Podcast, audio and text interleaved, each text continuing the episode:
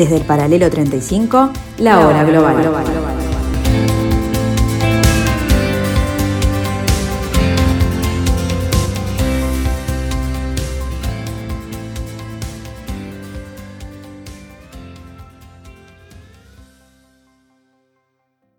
Muy buenas tardes amigos, bienvenidos a esta tarde de Radio Mundo en el 1170 AM de vuestro dial, en este martes, martes 19 de octubre del año 2021. Hemos venido en estos últimos programas dando un paseo por Asia, eh, una interesante visión del vecindario asiático desde dentro, con la inestimable colaboración de Carolina García Durán, eh, licenciada en Relaciones Internacionales, que desde Osaka nos está dando una visión geopolítica interesante. En el próximo programa seguramente ya podremos tener a, a punto un diálogo con Silvana Barrios, quien desde Argentina nos da una visión geopolítica del conflicto este, indio-pakistaní. Pero hoy, hoy volvemos al barrio, volvemos a la región, volvemos a la zona, volvemos aquí al Río de la Plata, a Sudamérica, al sur. Volvemos a este Mercosur para, eh, ya que se han dado algunos movimientos en los últimos días respecto a eh, lo que está en debate, eh, desde el punto de vista comercial, desde el punto de vista de la economía de la región, en cuanto a cuál va a ser o debería ser el rol de este mercado común del sur. Eh, debido a estos últimos movimientos, eh, lo que hemos hecho es contactar a Nicolás Pose para dar una visión sobre eh, la situación actual del Mercosur para poder volver a él dentro de unas semanas, pero ponernos al día un poquito con cuáles son las posiciones de los cuatro integrantes de este club de amigos que tanto nos está dando que hablar de un diálogo con aire de pulseada sobre el lastre regional, bajarse o no del barco y finalmente emprender un camino solitario para uno de los socios, el Mercosur ha ido mutando en estas últimas semanas y días hacia una dinámica interna de revisión de conceptos, replanteo de estrategias y, por qué no, explorar caminos antes vedados por la ideología, los principios, las estrategias o simplemente el convencimiento. Terquedad, conveniencia, simples principios o asumir la ideología religiosamente cuál fue la causa principal de la inacción que durante décadas nos ha sometido. Hacemos un paréntesis en nuestra visita a Asia, como dijimos, para que Nicolás Pose ponga los puntos sobre las IES en algunos conceptos de economía política en nuestro acuerdo regional. Pero este urgente con Lidia Borda. Sí, Eduardo informa a lanación.com que eh, la tensión en el Mercosur Uruguay que anuncia que avanza en un acuerdo comercial con China, luego de los cortocircuitos internos con sus vecinos, incluido la Argentina, lógicamente. La calle Pou convocó a la oposición para anunciar los términos de un trato por fuera de la alianza regional. De esta manera, claramente, queda como una suerte de adorno el Mercosur, con Uruguay cortándose y yendo a la búsqueda de nuevos acuerdos comerciales por fuera del bloque. Te pongo en contexto lo que esto significa. El hub chino en el Pacífico es Chile. El hub chino en el Atlántico ahora es Uruguay. Te diría Argentina, game over. Así de simple. Tanto China, eh, perdón, Chile como Uruguay hacen TLC. Sí, Tratado de Libre Comercio. ¿no? de, Chile lo hace con China y con Estados Unidos. Exactamente. Y Uruguay lo hace ahora con China, directamente. Exactamente. Y de esa manera las empresas uruguayas, las empresas chilenas, le llegan a productos a China con menores aranceles. Les cuesta mucho más fácil llegar que las competidoras de Argentina, por ejemplo. O sea, de esta manera...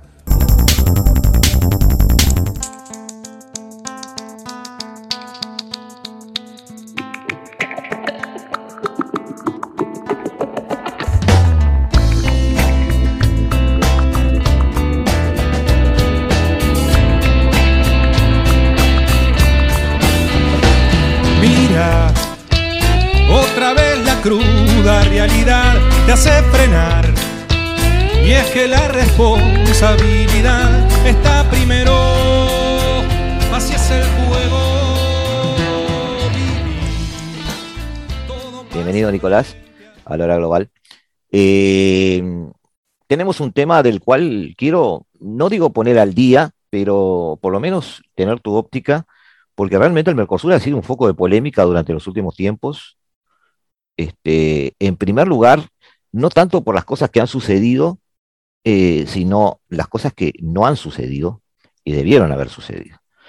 El Mercosur, eh, de los acuerdos comerciales a nivel mundial que, se conocen, es un, es un acuerdo bastante eh, inactivo a la vista de gobernantes, diplomáticos, economistas, politólogos. Todos llegan a una, este, una visión mostrando que el Mercosur de hecho está, está en debe. Es más, el movimiento de mercaderías que debía el Mercosur manejar eh, también terminó siendo una promesa incumplida. Estoy leyendo acá un numerito en el aire que estoy tirando de Marcelo Elizondo, que es un especialista en comercio internacional, que nos dice que el Mercosur es el que menos relación exportaciones PBI tiene, por ejemplo, que apenas arroja un 15% de exportaciones contra el PBI, cuando el promedio del resto de los grupos es el 33%. Entonces, tenemos algunos temas de los que hablar, Nicolás, muy rápido, porque tampoco te quiero quitar mucho tiempo y el programa tiene sus límites pero este, el primero de ellos es eh, el Mercosur, más allá de eh, las intenciones, todos parecen estar de acuerdo en que no estaría funcionando, por lo menos no estaría eh, a la altura de lo que se buscaba. Este, pero está a la altura de una disfuncionalidad tal que implique que fue una mala idea. Bueno, el, Mercosur yo creo que, hay que entenderlo en el marco de lo que son las, realidades productivas y comerciales de, los países que lo componen. ¿no? Uno no, puede analizar al Mercosur aislado de, sus componentes. Y para entender la, evolución del Mercosur, sobre todo en la última década, hay, que tener en cuenta dos, grandes factores. Uno es eh, estructural, tiene que ver con tendencias de comercio internacional, tiene que ver con tendencias relacionadas, pero más coyunturales, sobre todo de los dos países más grandes del Mercosur, que son los que determinan un poco la, suerte del bloque, que son Brasil en primer lugar y, Argentina en segundo lugar. El Mercosur fue, fue, si se quiere, una idea que en sus orígenes tuvo componentes que van más allá del comercio, ¿verdad? que tenían que ver con la distensión de, las históricas este, tensiones o rivalidades entre Argentina y Brasil, con consolidar una zona de paz, de democracia en la región pero que también progresivamente fue concebido como un espacio para procurar aumentar los niveles de comercio intraindustrial. Es decir, la idea de que las, economías de la región, al establecer una, zona de libre comercio interregional, podían incrementar este, el intercambio de bienes este, manufacturados que este, los países tienen dificultad de colocar en el resto del mundo. Brasil un poco menos, el resto un poco más, pero todos los países de la Mercosur en general tienen dificultades a la hora de salir a colocar bienes industriales en, terceros mercados. En la última década se dan dos, grandes fenómenos que, condicionan negativamente al Mercosur. El primero de ellos es un cambio en, los patrones de comercio mundial que está muy relacionado con lo que en la literatura se conoce como, como el shock de China. Esto es China, por un lado, irrumpiendo los mercados mundiales de, bienes con exportaciones este, eh, masivas, muy competitivas, y por otro lado, China como importador de recursos naturales a gran escala. Esto lo que llegó fue, por un lado, a este, generar este, incentivos a que, los países, las, economías de, los países de la región se especialicen en la producción de este, bienes intensivos en recursos naturales para exportar a Asia, a, China en particular.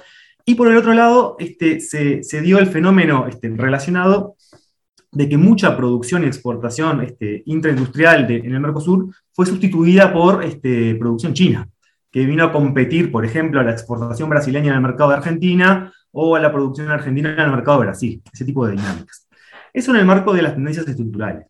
A esto hay que agregar que en la última década, tanto a Argentina como a Brasil en términos económicos se les ha ido bastante mal. De hecho, si uno mira el, desempeño del, Producto Bruto Interno de, de los dos países y compara los valores de 2020 con los de 2010, se encuentra que los valores son muy similares prácticamente Argentina y Brasil no crecieron en la última década. Y eso es irle mal. Y esto a pesar de que han optado o han intentado este, modelos este, de signo distinto, han tenido gobiernos más intervencionistas, gobiernos más liberales, gobiernos que han adoptado por, por estrategias este, económicas distintas, pero que no han logrado reconducir a los países hacia senderos de crecimiento económico más sostenidos y a una estabilidad económica general más sostenida. ¿Eso qué ha llevado? Bueno, el peso del comercio intra-Mercosur en el total de, las canastas comerciales de los países haya este, decrecido.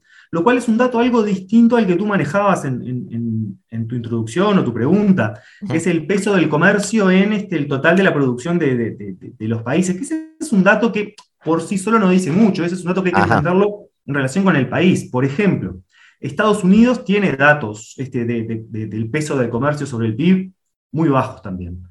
¿Por qué? Porque es una economía muy grande. Brasil uno podría pensar que es una economía muy grande también y que no va a ser un país que tenga un gran peso del comercio sobre el PIB. Argentina, por supuesto, Uruguay y Paraguay en mucho mayor medida precisan, sí, de volúmenes de comercio en relación con su producto más importante porque su, su escala económica es menor. Pero en cuanto al peso del Mercosur, de los mercados del Mercosur sobre el total del comercio de los países, sí ha caído. Sí ha caído, ha, retornado a lo que eran los valores que uno podía encontrar a inicios de la década de los 90 para, poner un, ejemplo, cuando entre este, el, inicio de los 90 y, y, fines de los 90 había crecido, luego se había estabilizado ese, valor y en los últimos años ha caído nuevamente. Claro, porque... Eh, todo, así todo, Gustavo, una nota de contexto nomás, ¿no? Este, otros bloques regionales eh, del mundo en desarrollo tienen pesos de, comercio de intrarregional este, sobre el comercio global de los países mucho menores. Este, es el caso de los, de los fenómenos de, integración de los países andinos, por ejemplo los, esquemas de integración de los países andinos, como por ejemplo la Alianza del Pacífico, por poner un ejemplo, el peso del comercio de este eh, intra-Alianza del Pacífico en la canasta exportadora de los países es todavía mucho menor que lo que es en el Mercosur. Pero es cierto, y yo coincido contigo, que este, el mercado del Mercosur no está siendo suficiente. los incentivos económicos no están siendo lo suficientemente fuertes como para promover una mayor integración productiva y comercial que es la que necesitarían los países de la región para justamente encontrar en el Mercosur un esquema que les permita diversificar sus estructuras productivas y sus estructuras de, exportación. Claro, pero aún, aún, Nico, sin diversificarlas, aún poniendo en el freezer todo el sistema de productivo y económico de los países, es decir, eh, hacemos el Mercosur y en definitiva no resulta una industrialización, no resulta un avance en ese sentido. Aún así, sin ser economista, y justamente por no ser economista, mi, duda es un poco quizás tonta o de, nivel más bajo, pero más primario, pero, pero uno razona, bueno, el elefante en la habitación es China, de acuerdo. Eh, China se ha transformado en el primer eh, cliente de exportaciones por Uruguay, por ejemplo. ¿Ah? China se ha transformado en el primer socio comercial de muchos países de Latinoamérica. Entonces, aún sin tener resultados en la industrialización, manteniendo vivo ese esquema primario que tanto odiamos porque nos, nos, retrotrae mentalmente a la colonización, pero aún así, siendo los mayores exportadores de carne en esta región del mundo, eh, manejando este, productos primarios que son consumidos en todo el planeta. Aún así, el Mercosur no debería haber crecido, aunque sean los productos primarios, y haber encontrado en China su, su gran eh, primer socio comercial, eh, pero parece que no sucedió, porque uno, ve una especie de contradicción de decir, bueno, Uruguay ensaya ahora un TLC con China, o, por lo menos es una pretensión, o por lo menos es una, está puesto sobre la mesa, porque uno de los argumentos que maneja es que China, de hecho, hoy es su principal socio comercial. Entonces, es, algo que le importa hacer Uruguay. Bueno, no, no, tendría que haber habido una evolución también, por más mal que se haya comportado en Mercosur, en cuanto a poder suministrar a China de una serie de insumos que China igual necesita y necesita consumir y naturalmente tendríamos que haber crecido aún sin haber hecho nada para crecer. Este, ¿qué, salió mal? o sucedió realmente, pero el problema es institucional. China no es solamente el, principal socio comercial de, Uruguay, también es el principal socio comercial de Brasil. De hecho, Brasil exporta enormes este, cantidades de, productos basados en recursos naturales, ya sea alimentos con carne, también mineral de hierro, es otro este, producto primario muy exportado desde Brasil hacia China, al punto tal que el principal mercado de, destino de las exportaciones brasileñas hoy día es China. Y, Argentina, supongo que también, como es gran proveedor de también productos primarios que una sociedad como la China necesita, sobre todo ahora que está generando 50 millones más de integrantes de clase media en pocos años, este, también debería crecer China como socio comercial de él.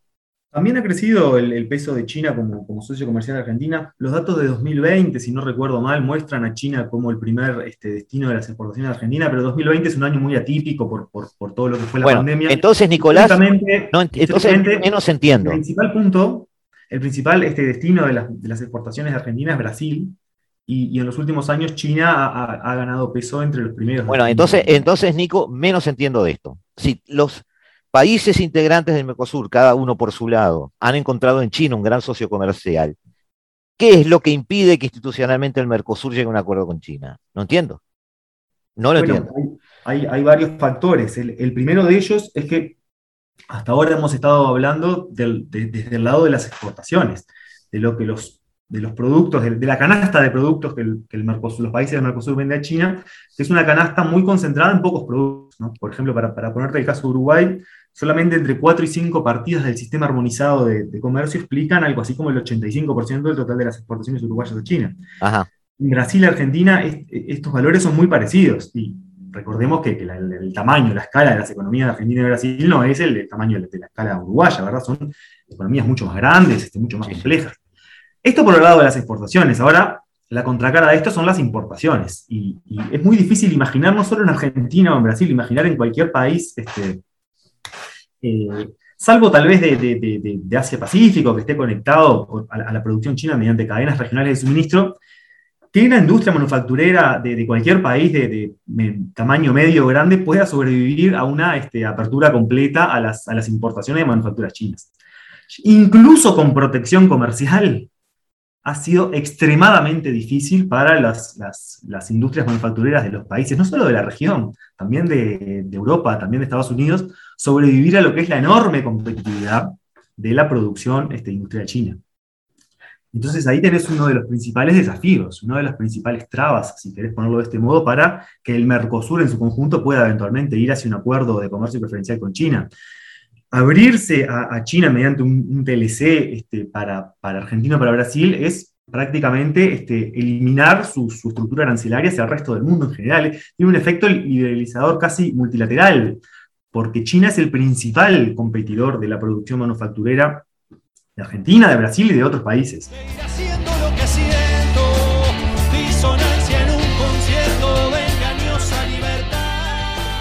instantes amigos, volvemos a charlar aquí con Nicolás Pose en la hora global en el 1170 M de vuestro dial en medio de la tarde de Radio Mundo. Ya volvemos.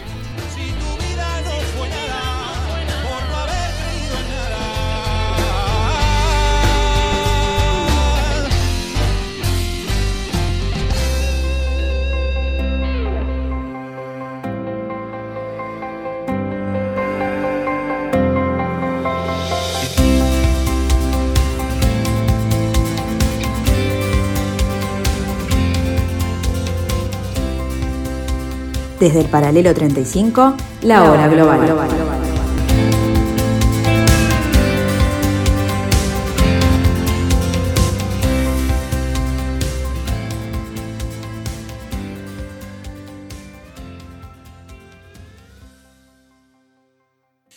Yo quiero un mundo contigo, yo quiero darte cariño, esta noche es tan especial quiero brindar contigo. Tengo a la luna de testigo, por siempre serás mi abrigo. Viajar al mundo, ir al mar, ver amaneceres y hacer todo contigo. Tú vestida de blanco, yo empapado de llanto. Yo doy gracias a Dios porque soy mi presente y te tengo a mi lado. Esta noche tú y yo para siempre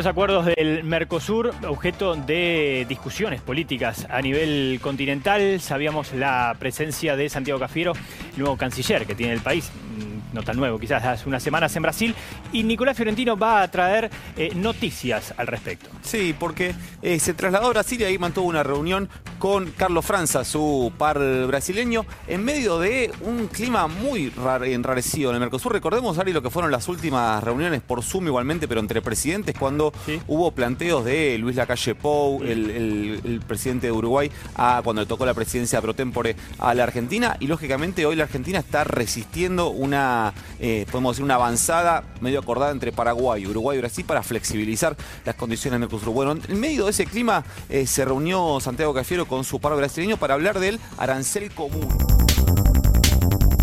Pero sin embargo, pero sin embargo, Brasil no está, está un poco afín a esta idea. ¿Cuál es el argumento de Brasil entonces viendo toda esa otra cara de la moneda esa especie de, de amenaza en el en régimen de importaciones a, a los mercados brasileños. Eh, Sin embargo, porque Brasil, Brasil está, de todas formas abierto a la idea. económica. Brasil no está abierto a la idea de firmar un acuerdo con, con- con China, está- se ha mostrado abierto a, a- a que eventualmente Uruguay firme un, un- un acuerdo bilateral. Brasil tiene actualmente una, una conducción económica que este, sostiene que parte de los problemas de competitividad de Brasil tienen que ver con el hecho de que la economía brasileña está muy protegida y que este, para aumentar la, la- la competitividad de, de la economía el, el país debería reducir sus aranceles, reducir lo que es el arancel externo común del, del Mercosur. Entonces lo que está procurando el- el- sobre todo el ala económica del gobierno brasileño es reducir este, este arancel, este, que actualmente tiene un promedio algo así del, del, del 12%. Inicialmente el, el gobierno brasileño planteó llevarlo a la mitad, hacer un corte este,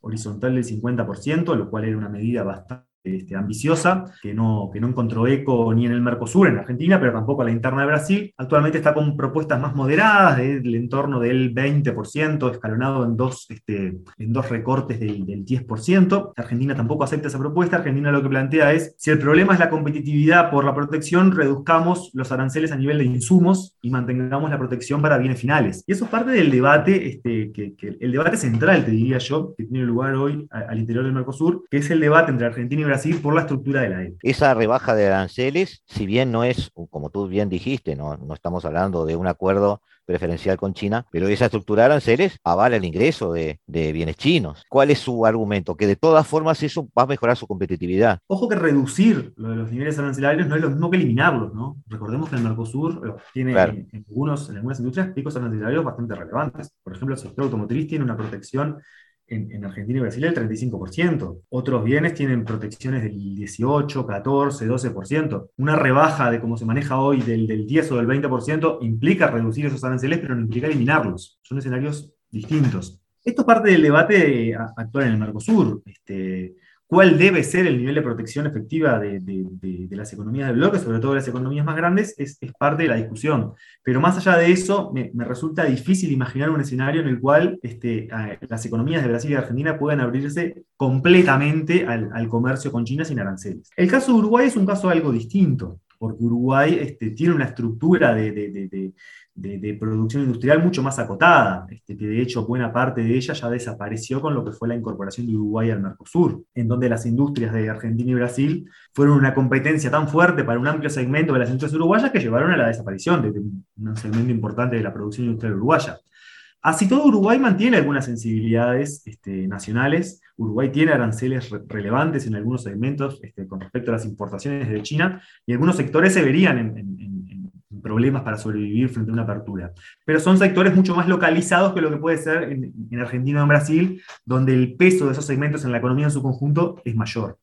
Luego hay otro tipo de sensibilidades que están asociadas a, a un debate que, que seguramente toquemos en algún momento, que es qué es lo que le puede llegar a pasar a Uruguay en el Mercosur si avanza por medio de una vía bilateral con China. Claro, igual Este- quiero, igual quiero dejar fija esta, esta idea de que para Uruguay un, un acuerdo preferencial con China no sería un drama mayor porque en realidad su grado de industrialización no es tal que lo ponga tan frágil frente al peligro chino. Es Yo por lo que te ahí, diría es que la sensibilidad industrial de Uruguay es este, sensiblemente menor claro. que la sensibilidad que pueden tener Argentina y Brasil. Eso Entonces, toda esa película de la invasión de productos chinos y miles de personas a la calle y fábricas que cierran, en Uruguay, que es un país pequeño y no tan industrializado, no, no, no, no, no, no alcanzaría los grados que alcanzaría en Argentina, por ejemplo. Eso sin dudas. Hay algunas estimaciones de algunos trabajos que han tratado de... de- de, Te, bueno, te agradezco el dato porque además diferenciar los países es bueno. Y Hay algunas estimaciones, locales. Gustavo, que hablan de que este, podría generar un impacto negativo en el empleo industrial de entre 30 y 50 mil personas en Uruguay, este, e- eliminar completamente los aranceles con China. Por supuesto que estimar estas cosas no es, no es sencillo. Este, también están los que plantean los efectos dinámicos de- del, del comercio, que bueno, que se pierden estos empleos, se pueden generar otros.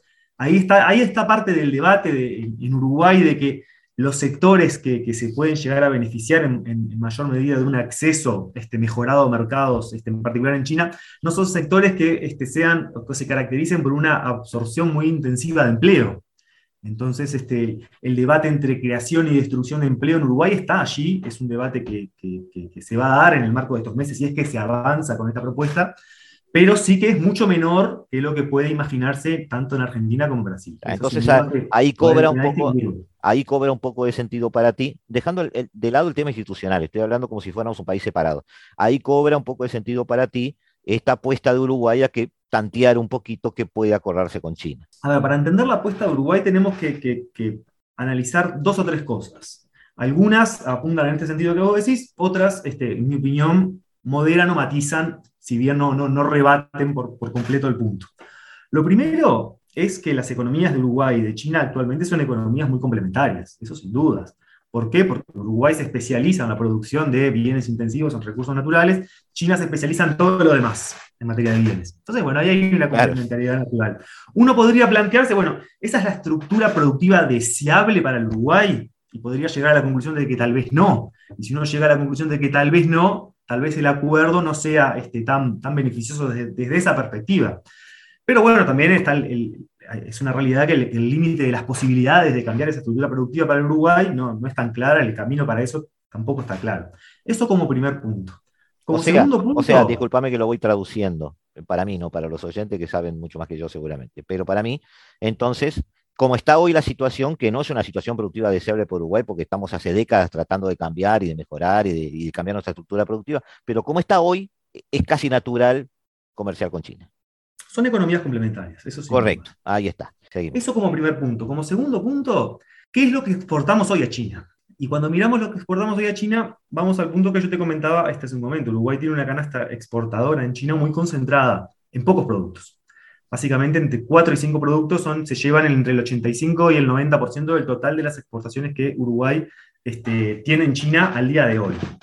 De esas exportaciones, realmente, de ese grueso, de, ese comercio grueso que yo te estoy comentando, hay solamente un producto que paga aranceles relevantes, que es la carne vacuna, que paga un arancel promedio del 12%. Los otros grandes bienes que Uruguay exporta a China hoy en día ya tienen acceso este, muy favorable al, mercado chino.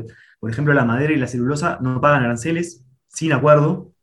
Y este, el, otro, el otro gran producto que vendemos a China, que son porotos de soja, pagan un arancel del 3% lo cual es un arancel este, muy moderado. La carne vacuna enfrenta un arancel más elevado, el 12%, que, que, es, que estaría la principal ganancia inmediata. ¿Cuál es el desafío en, el escenario de un acuerdo? Vamos a suponer el escenario eventual de un acuerdo. Bueno, que otros bienes que hoy se exportan muy poquito a China este, o que no se exportan y que se podrían llegar a exportar, mejoren su capacidad de acceder a este mercado.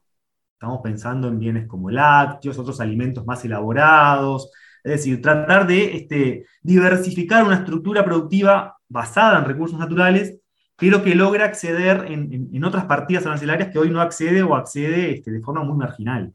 Las exportaciones, este, como, como yo te decía, si uno suma el peso de la carne vacuna, madera, celulosa y soja, solamente con cuatro productos estamos por arriba del 85% del total de las claro,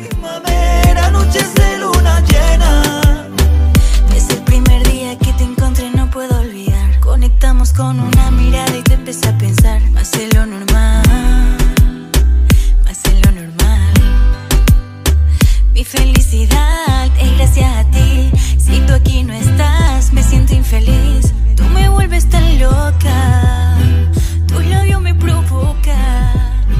Y te digo que yo te llamaré por y el tema de lácteos, si tuviera a través de una rebaja de aranceles una especie de, contagio y un crecimiento, ya implicaría para un mercado como China un crecimiento bastante relevante. ¿no? Ah, ah, habría, habría, que, habría que verlo y habría que trabajarlo. Ahí Uruguay tiene un, competidores este, que, se benefician de la cercanía geográfica con China.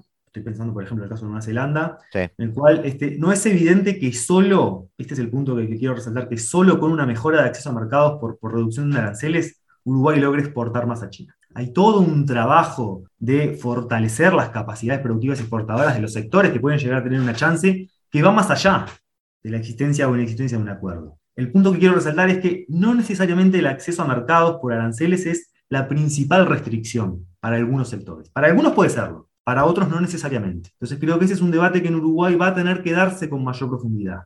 ¿Qué es lo que precisa realmente Uruguay para acceder con, una canasta exportadora de productos un, poco más diversificada a China en el futuro? Eh, muchos dicen que si se firma un acuerdo eh, bilateral, productos que ya se están exportando hoy y que deben pasar por una serie de controles, tendrían un acceso un poco más ágil al mercado chino. ¿Algo de eso puede ser razonable o, es un poco humo? A ver, para negociar este, eh, acuerdos que, reduzcan barreras no arancelarias, ese tipo de, cosas, no es necesario contar con un, con un acuerdo de este estilo. Este, de hecho, Uruguay negocia y, e intenta este, eh, derribar barreras arancelarias constantemente a través de este, bueno, distintos mecanismos que intentan mostrar las condiciones de salubridad, etcétera, de las cuales se produce en el país. Eso es un trabajo que Uruguay puede hacer y que, y que de, hecho ya hace. Este, sin presencia de, de un instrumento de este tipo. El grueso de esta negociación, yo me la imagino, centrada en bienes, este, centrada en reducción arancelaria. De hecho, hay una declaración de- del embajador chino en, Uruguay hace, unos días que plantea que, bueno, que efectivamente China cuando negocia este tipo de cosas, por lo general negocia bienes. No negocia como este, puede negociar Estados Unidos, Unión Europea, otros países, un conjunto más amplio de disciplinas no arancelarias, en las cuales, por cierto, Uruguay tiene mayores sensibilidades lo cual puede ser un punto favorable a la, a la negociación. Pero hay un tercer elemento que, que es el que, te quería comentar. Te comenté el primer el- elemento de la estructura productiva actual, deseada, complementariedad, no Segundo, qué exportamos y qué podríamos pasar a exportar.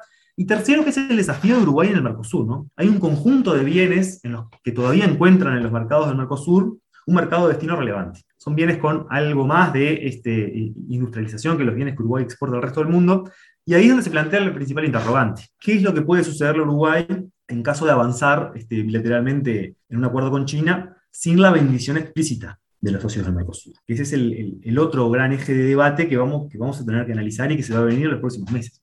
Particularmente cómo va a reaccionar Brasil. Ya sabemos cómo, cómo, cómo reaccionó Argentina. Argentina está envuelta en una situación este, de, de- de una crisis bastante profunda, ¿verdad? Este, una Sí, crisis sí, de- Ahora bien, ¿qué va a pasar con Brasil? ¿Qué va a hacer Brasil en, la medida, en, en- en el escenario que Uruguay avance en negociaciones bilaterales con China? Eso es algo que yo creo que no está todavía dilucidado. Pero eh, se ha mencionado en la prensa, Nico, que hay una bendición de Brasil a todo esto. ¿Tú lo relativizás eso? Sin duda es que hay una bendición del Ministerio de Economía de Brasil. El, Ministerio de Economía encuentra en esto un elemento adicional de presión sobre Argentina para que Argentina acepte reducir el arancel de forma común, que es lo que Argentina está bloqueando actualmente, este, esa intención de- del Ministerio de Economía brasileño. Yo no tengo tan claro que el Ministerio de Relaciones Exteriores de Brasil esté afín a que Uruguay pueda firmar un acuerdo bilateral con China. Y no por Uruguay, vale la pena aclararlo. El Mercosur, la base del funcionamiento del Mercosur, es la relación bilateral entre Argentina y Brasil. Eso es algo que en Uruguay tenemos que entender. ¿Cuál puede ser el temor que seguramente esté manejando, estén manejando los diplomáticos brasileños que están pensando en los escenarios internacionales de acá un año, a cinco y a diez años? No que Uruguay eventualmente firme acuerdos bilaterales, sino que estén manejando el escenario de que Argentina el día de mañana tenga una preferencia de política comercial distinta, su gobierno, que no coincida con la de Brasil, y que sea Argentina el que salga a buscar acuerdos preferenciales bilaterales. Yo imagino que los diplomáticos brasileños están pensando y calculando costos, beneficios, de qué sucede si hoy Brasil habilita Uruguay esa, esa ruta, qué pasa si, si el día de mañana Argentina intenta esa ruta. Eh, lo que estás diciendo es, Brasil tiene el temor de que hoy Uruguay firme, le vaya bien, y pasado mañana un gobierno de Rodríguez Larreta pueda firmar un acuerdo con China. Independientemente que le vaya bien o que le vaya De acuerdo. ¿Qué pasa si se consolida el escenario de bilateralidad en el Mercosur? Claro, ¿Qué pero de- al- implica eso para las relaciones entre Argentina y Brasil? eh, por más pequeño que sea Uruguay, lo, eh, lo que yo te digo es que al tener a la vista un ejemplo que funciona, si funciona Siendo un bien, antecedente. siente un antecedente, pero además un antecedente empático, es decir, no solo lo vimos funcionar, sino que lo vemos funcionar en forma civilizada con un país que conocemos, eh, con la, estructura china ahora tiene una cercanía con alguien del Mercosur, entonces no sería tan antinatural eh, seguir el camino de inserción de, de- del relacionamiento China al, al bloque. Sin pensar incluso en un socio concreto como China, pensar en un escenario general de bilateralidad. ¿Qué implica eso para las relaciones entre Argentina y Brasil?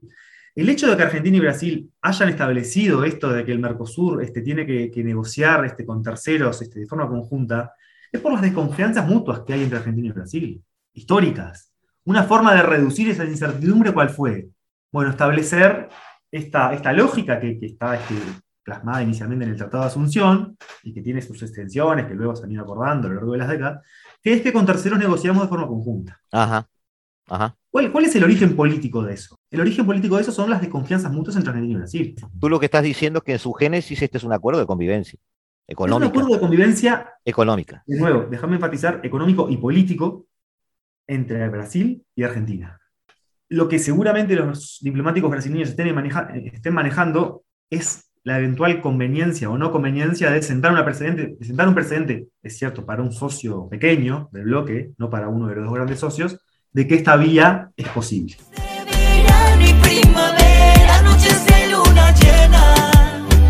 Ya volvemos amigos en un instante a reencontrarnos aquí en el 1170 AM.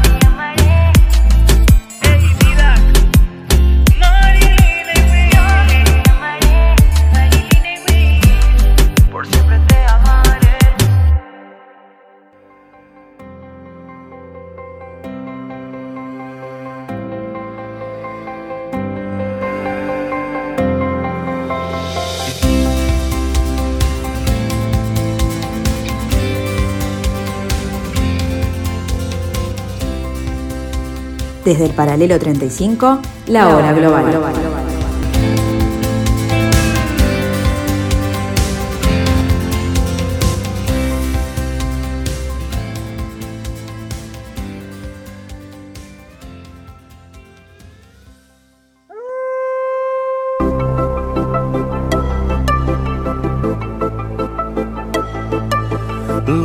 hoje que eu tava bem, sem nenhuma saudade de você.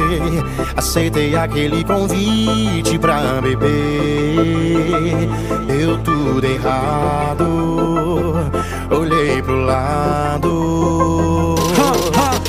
Era você noutra mesa, acompanhada. Esse coração cachorro apaixonado por você quando ele te vê faz. El Mercosur es una plataforma de integración en la economía global. Lo vamos a modernizar y los que estén incómodos, que se retiren. Así se refirió Paulo Guedes, ministro de Economía de Brasil, al Mercosur. El avance de Uruguay en firmar un tratado de libre comercio con China al margen del Mercosur y el de Brasil con las recientes declaraciones del ministro de Economía acerca de este tema fundamental y el de bajar las alícuotas del arancel externo común, están teniendo una respuesta de la Argentina en el sentido de dejar pasar el tiempo y posponer la resolución de ambos temas que son de fundamental importancia en el Mercosur. La soledad en la que ha quedado la Argentina es más que notoria. Su principal socio, Brasil, y un socio menor, aunque políticamente importante, Uruguay, están emprendiendo una fuerte acción para modificar el status quo actual.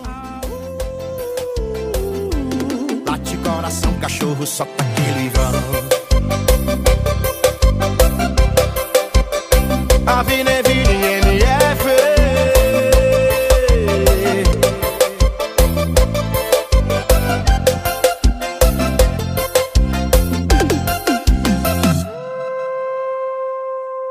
Brasil está haciendo realmente cuentas a mediano y largo plazo cuando eh, su futuro electoral está siendo, eh, digamos, está en discusión. Eh, ningún politólogo hoy se anima a, a aventurar qué puede pasar en los próximos 24 meses allí.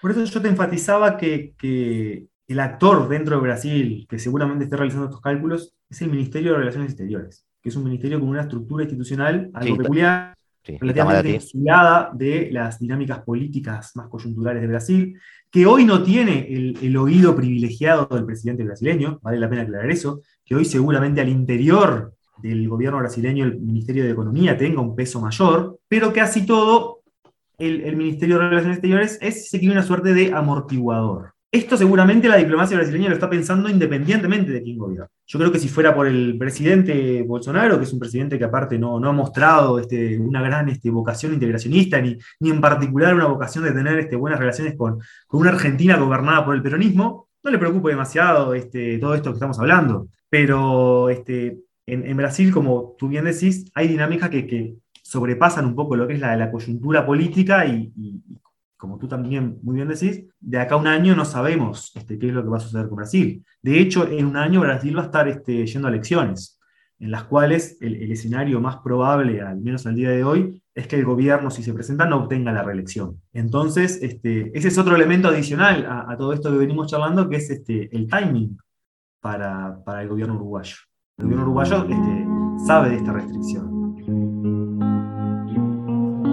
Vos y yo tenemos Somos algo único, mm, algo fugaz, desde hace mucho tiempo. Y siempre que nos vemos hay un punto de encuentro, una dirección donde llevamos los cuerpos y no el corazón. Así que acércate, déjame entender el porqué.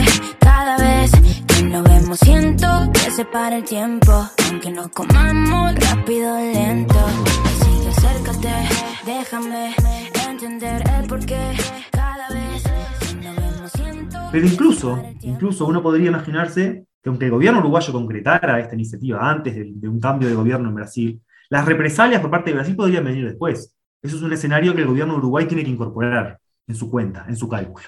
Claro. De hecho, hay un estudio, Gustavo, déjame decirte esto, que es que Uruguay ya realizó un estudio, eh, eh, ahora este, se habla de un estudio de prefactibilidad, que sería conjunto, esa es la novedad que sería entre Uruguay sí, y Chile, sí. entre los equipos técnicos de ambos países. Pero Uruguay ya realizó un ejercicio técnico similar por su propia cuenta durante el gobierno anterior. Entre 2016 y 2017, la asesoría de política comercial elaboró una suerte de informe en la cual estimaba cuáles eran los impactos esperados de que Uruguay o el Mercosur en su conjunto avanzaran en un acuerdo preferencial con China. Una de las principales conclusiones del informe era que si el gobierno uruguayo avanzaba bilateralmente con China y eso generaba represalias por parte de los socios del Mercosur, los costos de un acuerdo eran mayores a los beneficios. Y, Entonces, tú, y tú tenés, la, la per- y tú tenés la, la percepción de que eso se mantiene. No tengo dudas que eso se mantiene. Creo que nadie tiene dudas. Lo- donde sí hay dudas, donde sí hay interrogante, es si el gobierno uruguayo va a recibir represalias por parte de los socios mayores en caso de que avance.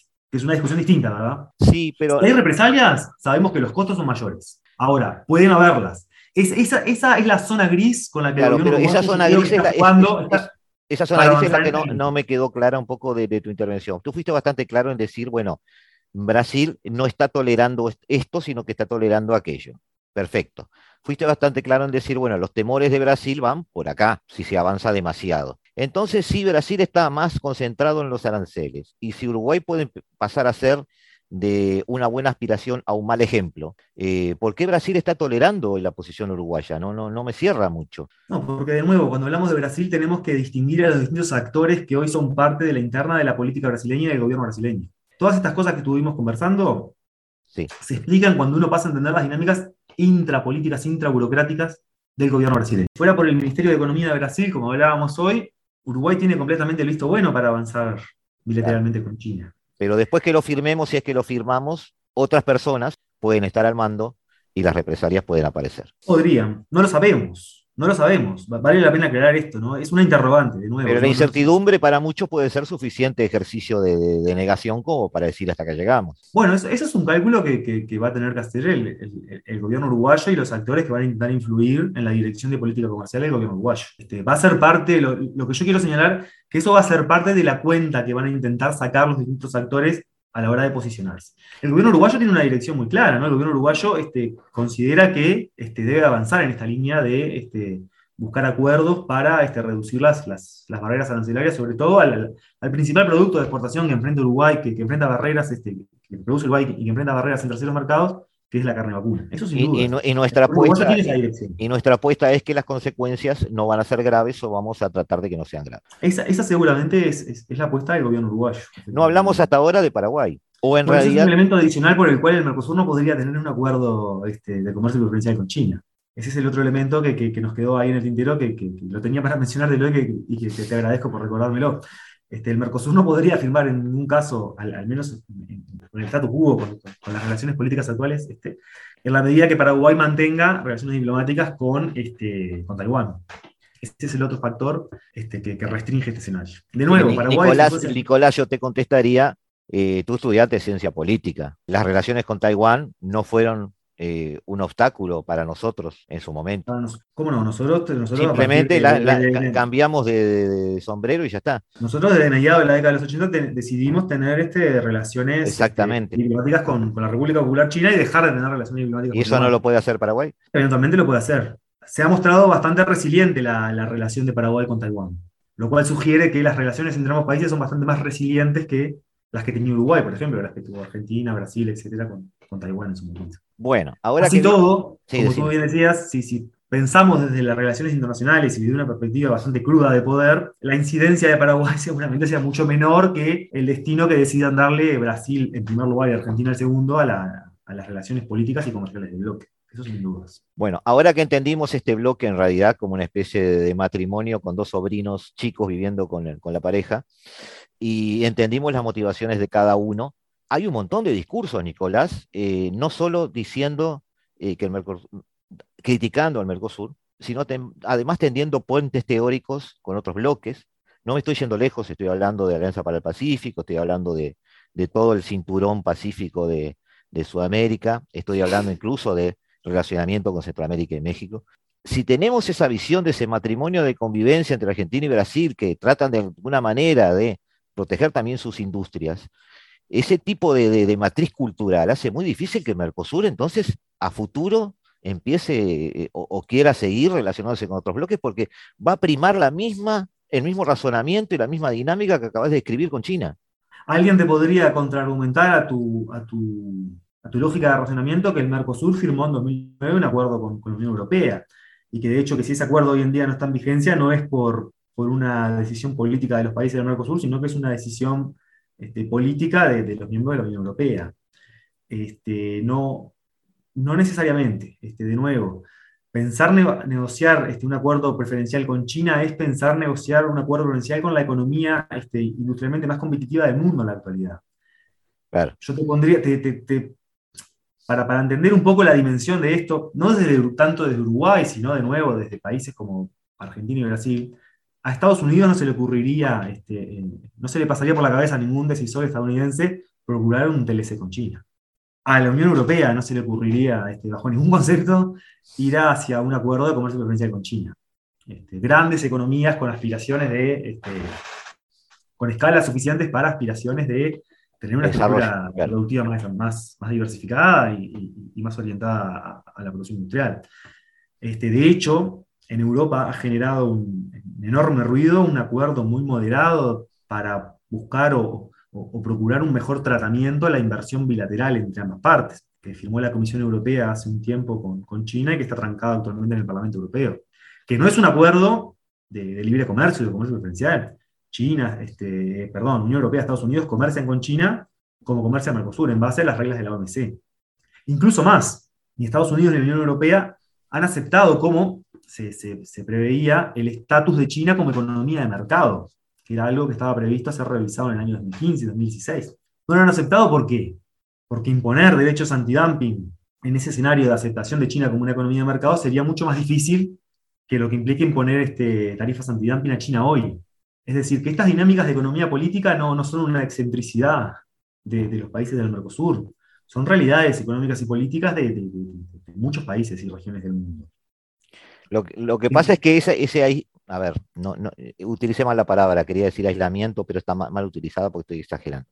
Pero esa predisposición a em, levantar un poco barreras frente a este, amenazas reales, porque China puede ser una amenaza real, como lo has descrito, está bien, del bloque, termina eh, cuestionando, bueno, ¿cuál debería ser entonces el sentido del Mercosur? Es decir, ¿está destinado a una especie de eh, acuerdo Argentina-Brasil para eh, integrar economías y, hacer, y, potenciar un, comercio regional y nada más, porque no el, Mercosur, claro, ¿sabes lo que pasa? ¿Sabes lo que Mercosur lograra eso? Claro, la, discusión es, otra. hay tantas si el Mercosur lograra eso, hay de hecho, la cosas en el debe. A, a, las relaciones este, regionales sería Claro. El es problema de Mercosur pasa porque no ha logrado consolidar esto. Es que por eso te hago la pregunta, porque son tantas las cosas que están en el debe, que vos te empezás a, preguntar, bueno, entonces, eh, ¿qué hacemos?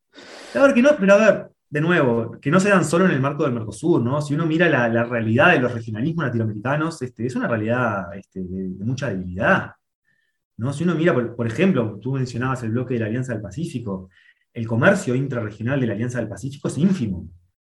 Son países que tienen su, como Uruguay, si querés, en, alguna medida, orientada su, su, producción hacia los principales centros de, consumo mundial, bueno, el caso de Chile, Perú, este, otros países que producen otro tipo de materias primas, más de, origen mineral, y que ponen el grueso de, su inserción exportadora allí, y que intentan diversificar los márgenes también con relativos grados de éxito, en algunos casos que vale la pena mirar y, ver cómo lo hicieron para, para seguirlo, el caso de Chile con la, con la industria de- del salmón, el caso también de la industria vitivinícola, es decir, hay, hay casos exitosos que vale la pena mirar, pero que son, y esto vale la pena tenerlo, tenerlo en, en cuenta a la hora de pensar estas discusiones, son mejoras en el margen.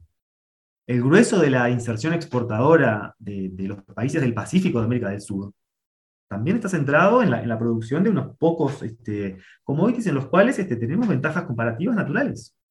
O sea que el Mercosur va a ser eso, un acuerdo El- para el- tener el- mejoras en el margen.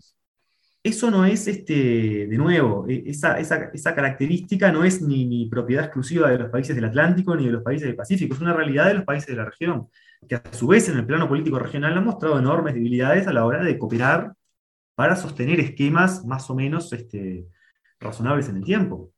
Lo que era la UNASUR, que fue el ejemplo tal vez más este, provisorio de cooperación, no de integración, porque no era un esquema de integración, era un esquema de, de cooperación política regional que funcionó, este, no en todas, pero en algunas dimensiones al menos con, relativa, con, relativo éxito durante unos años.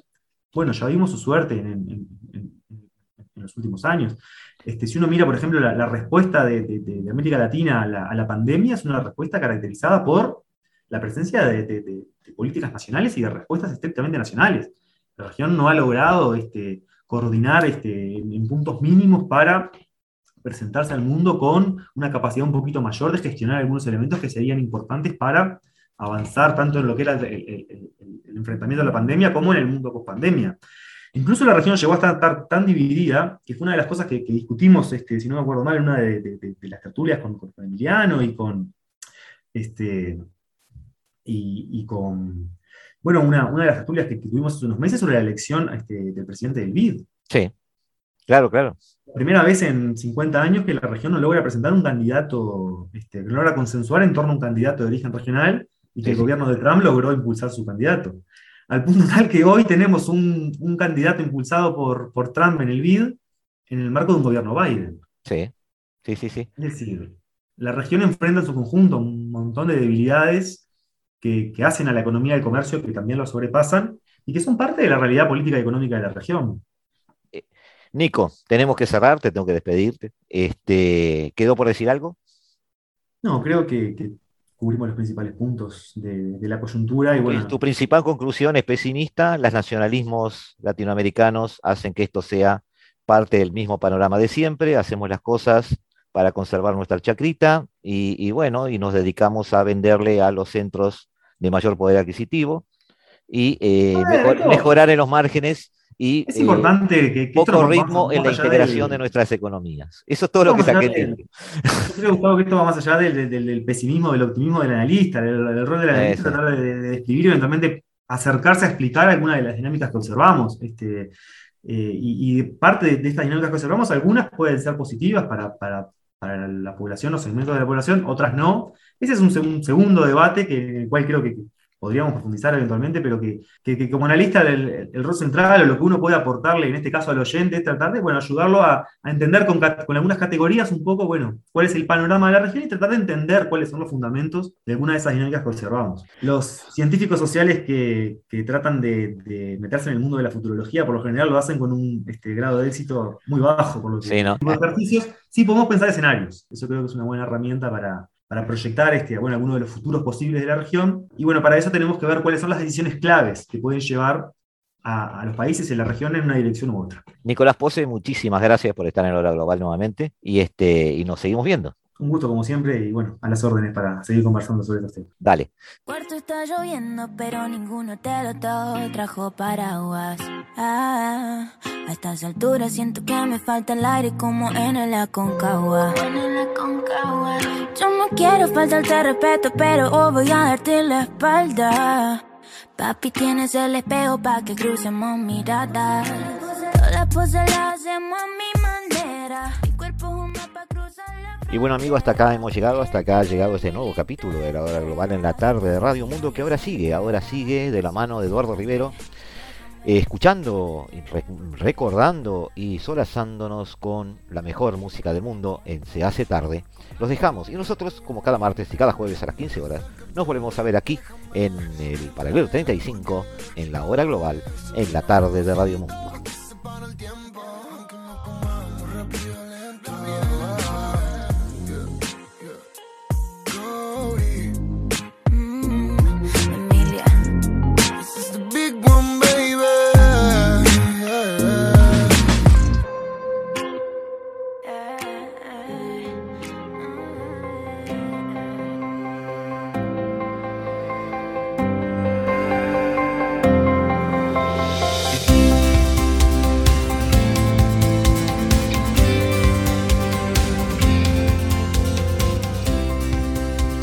Desde el paralelo 35, la hora global.